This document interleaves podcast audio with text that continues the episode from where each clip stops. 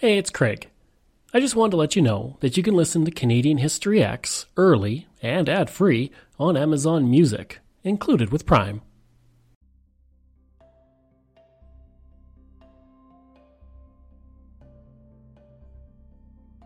Greetings and welcome to another episode of Canadian History X.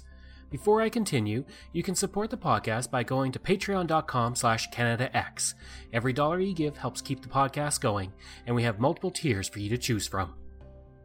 Every Canadian kid knows her name, and everyone who loves chocolate also knows her name. She is Laura Secord, and an act of bravery on her part would change the course of the War of 1812, change Canada, and set in motion a great deal of events that would lead to the Canada of today. I will get to what she did that helped her name live on for years, but first we'll look at her life. I'll also be speaking with Carl Benn of Ryerson University, who has written several books on the War of 1812. Born on September 13, 1775, in Great Barrington, to Thomas and Elizabeth Ingersoll, Secord would be joined by three sisters in 1779, 1781, and 1783, until her mother sadly passed away in 1784. Her father would marry Mercy Smith in 1785, who would die from tuberculosis in 1789. Her father had also served with American revolutionaries during the American Revolutionary War and rose through the ranks, eventually becoming the magistrate for the area. Following the death of Mercy, Thomas again remarried, this time in 1789 to Sarah Backus. The couple would have an additional four girls and three boys. When Shays' rebellion erupted in the area in 1789, he would help to suppress it and rose to the rank of major. Things began to change, though, when he saw the continued persecution of Loyalists in the area, and he realized that with the economic conditions after the Revolutionary War and his own debts, it was unlikely his family would see the prosperity it once had. In 1793, Thomas met Joseph Brant, a Mohawk leader who offered to show him land in Upper Canada. He petitioned John Simcoe, the governor of Upper Canada, for a land grant and received 66,000 acres in the Thames Valley. He would found Oxford on the Thames on that land, which would eventually become Ingersoll, Ontario. The family moved to the new land in 1795. The family would eventually move to Credit River, near present day Toronto, where he would run an inn successfully until 1812 when he passed away. His wife would then run the inn until her own death, as for Laura, she would marry James Secord in 1797. The couple would live in a house they had built at St. David's, where the first floor was a shop. Secord would give birth to her first child, Mary, in 1799, followed by Charlotte in 1801, Harriet in 1803, Charles in 1809, and Apollonia in 1810. When the War of 1812 began, James Secord served in the 1st Lincoln Militia under the great Isaac Brock. He would be one of the men to carry the body of Brock off the battlefield after the general was killed at the Battle of Queenston Heights in October of 1812. In that battle, James was also injured in the shoulder. When Laura heard of his injury, she rushed to be with him. As she arrived, legend has it that she found three American soldiers about to beat him to death with their gun stocks. She begged them to save her husband, and she offered her own life in return. American Captain John E. Wool came upon the situation and reprimanded the soldiers. Whether this story happened or not is not known, but it shows her bravery, or at least a small glimpse of it. Her husband's injury was not an embellishment, though, and she would spend the next several months nursing him back to health. On May 27, 1813, the American Army launched an attack and captured Fort George, allowing the Americans to capture the Niagara and Queenston area. Men of military age were taken prisoner, but James Secord was not among them. In the next month, several U.S. soldiers would billet at the home of Secord, which would lead us to the legendary walk. On June 21, 1813, when Laura Secord was in her home as the American soldiers stayed there, she would hear of the American plan to attack the troops of Lieutenant James Fitzgibbon at Beaver Dams. This attack, if successful, would give the Americans control of the Niagara Peninsula. The next morning, as her husband was still recovering, Secord began to walk to warn Lieutenant Fitzgibbon. She would walk 32 kilometers from Queenston to St. David's. Along the way, she would come across a camp of Mohawk warriors who led her the rest of the way to the headquarters of Fitzgibbon. With her warning, the small British force and the Mohawk warriors readied for an attack. When the Americans did attack on June 24th at the Battle of Beaver Dams, they would be defeated and many would be taken prisoner. Secord was not mentioned in any reports following the battle, despite her critical information. But it should be noted that Fitzgibbon may have purposely left her name out of the reports to protect her family, as he had no issues telling others about her contributions after the war. In the battle, 600 soldiers with the United States faced 400 Mohawks and 50 British troops. The battle would see 15 Mohawks killed and 20 British killed, while the Americans lost 25 men, had 50 wounded, and 462 captured. The failure of the attack would cause the troops at Fort George to become demoralized, and they would abandon the fort on December 10th and rarely sent patrols farther than a mile outside the fort when they occupied it. Legends of her walk would change over the years. Some said she took a cow with her as an excuse to leave the property, while another says she went barefoot to warn the troops. Secord herself would say, I left early in the morning. Now it's unlikely she left without slippers, although she may have lost a slipper during the walk. Without Secord, it is likely the Americans would have had a deeper foothold in Canada and the shape of Canada would have changed forever.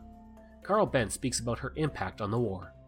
Well, um, she provided her main impact was she provided uh, intelligence to British forces um, of an impending American surprise attack on an important position, which, uh, along with other intelligence, allowed them to prepare to ambush the Americans and thereby win the Battle of um, Beaver Dams, uh, which was critical. It uh, not only prevented the Americans from knocking out an important British position and achieving a victory, but also took the, the fight out of the Americans. Um, they um, had captured Fort George at the mouth of the Niagara River in May 1813. Um, that event threatened to cut Upper Canada or Ontario in half, um, which would have been devastating for southwestern um, Upper Canada and for Indigenous allies in Michigan and related areas. Um, and then they advanced inland against the British who had retreated to Burlington Heights, which is where Hamilton is today. Um, they were defeated at um, Stony Creek, and then they were forced back to Fort George um, through efforts by Native people and the Royal Navy. But then they decided to try and break out a little bit, and the Battle of Beaver Dams um, was a consequence. And as a result, we just don't see the Americans taking the initiative um, afterwards to this rest of the summer of 1813 on the Niagara front, um, with the result that Upper Canada wasn't cut in half. And uh, the Americans, although they held Fort George until December 1813, uh, were never able to take advantage of their initial success. So her intelligence was fundamental to that victory, which had a big kind of domino impact. She's done other things too. Of course, she rescued her husband from the battle um, Queenston Heights after he had been um, wounded um, and brought him back home. Following the War of 1812, the Secord store was in ruins and the family was deep in poverty with only a small war pension and the rent of their 200 acres of land to support them. In 1815, a sixth child was born, followed by another in 1817. In 1827, James petitioned the government for employment, but Lieutenant Governor Peregrine Maitland instead offered Laura the chance to be in charge of the soon to be finished Brock's Monument. She did accept after a period of time, and the monument was completed in 1831, and Secord found out that John Colborne, the new lieutenant governor, was going to give the charge of the monument to another person, Secord petitioned Colborne to honor the original promise, and she included a certificate from Fitzgibbon attesting to her contribution during the war. Despite her pleas, she would not get the charge of the monument.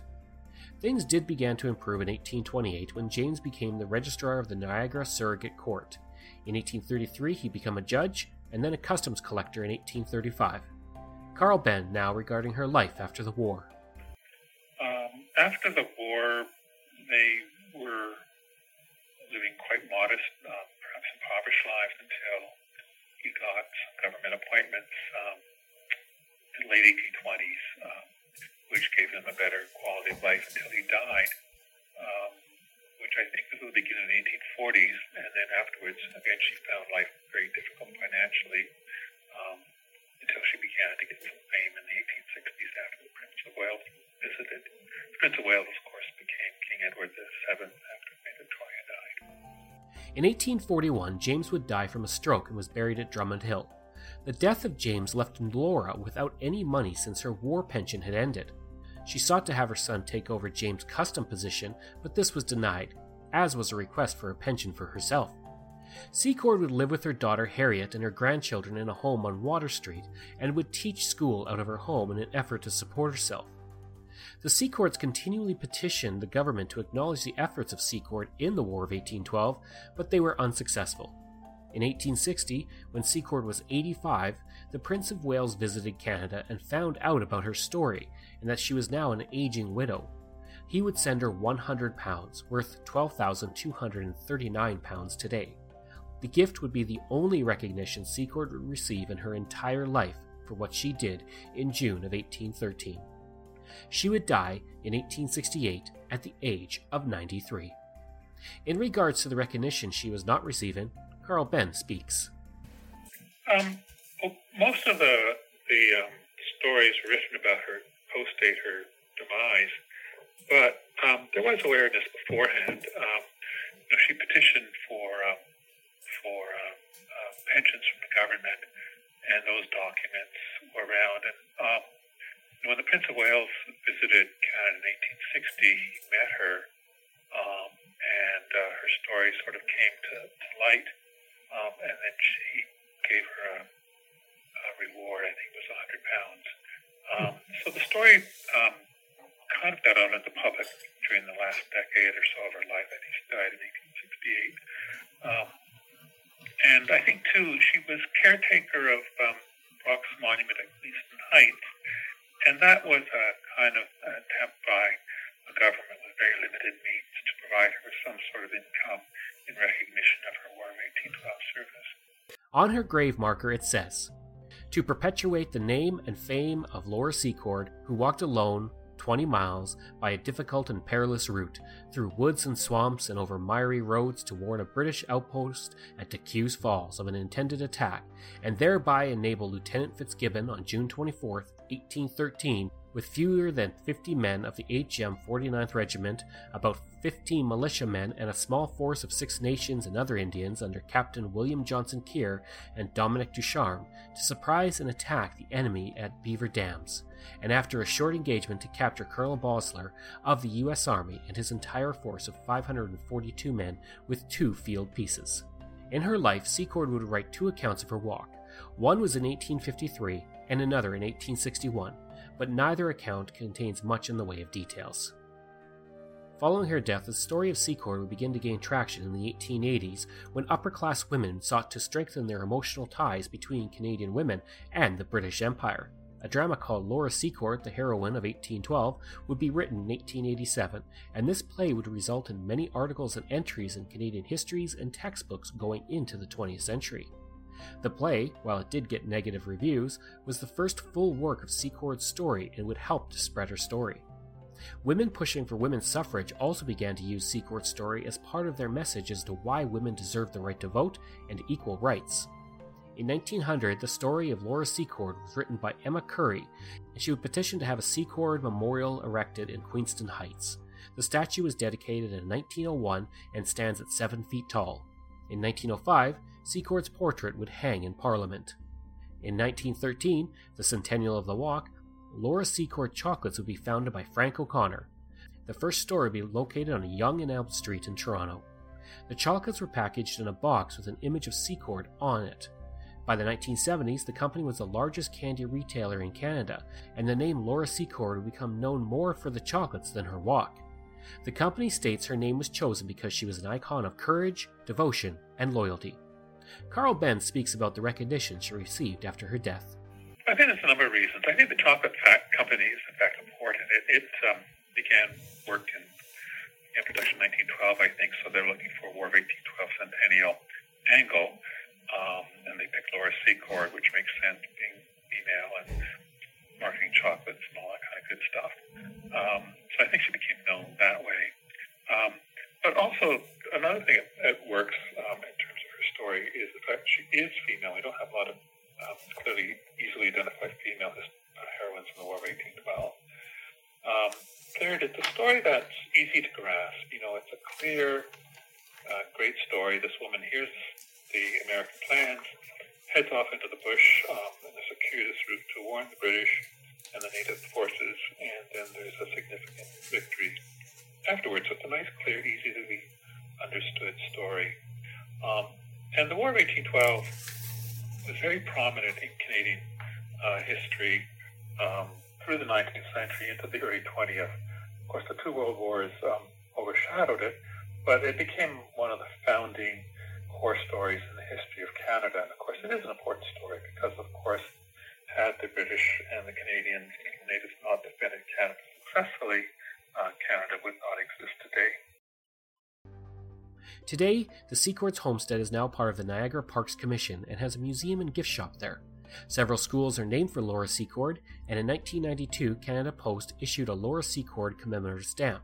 In 2003, Secord was declared a person of national historic significance, and in 2006, she was one of the 14 statues dedicated in the Valiants Memorial in Ottawa. In 2013, the 200th anniversary of her walk, her image was put on a quarter issued by the Royal Canadian Mint, and a postage stamp was made by Canada Post. Information comes from Wikipedia, Canadian Encyclopedia, and the War of 1812.ca. I hope you enjoyed this episode of Canadian History X, and if you did, please give a rating and review. Again, you can support the podcast at Patreon by going to patreon.com slash CanadaX, and you can email any questions or ideas you have at CanadianHistoryX at gmail.com. Thanks, and we'll see you again next time.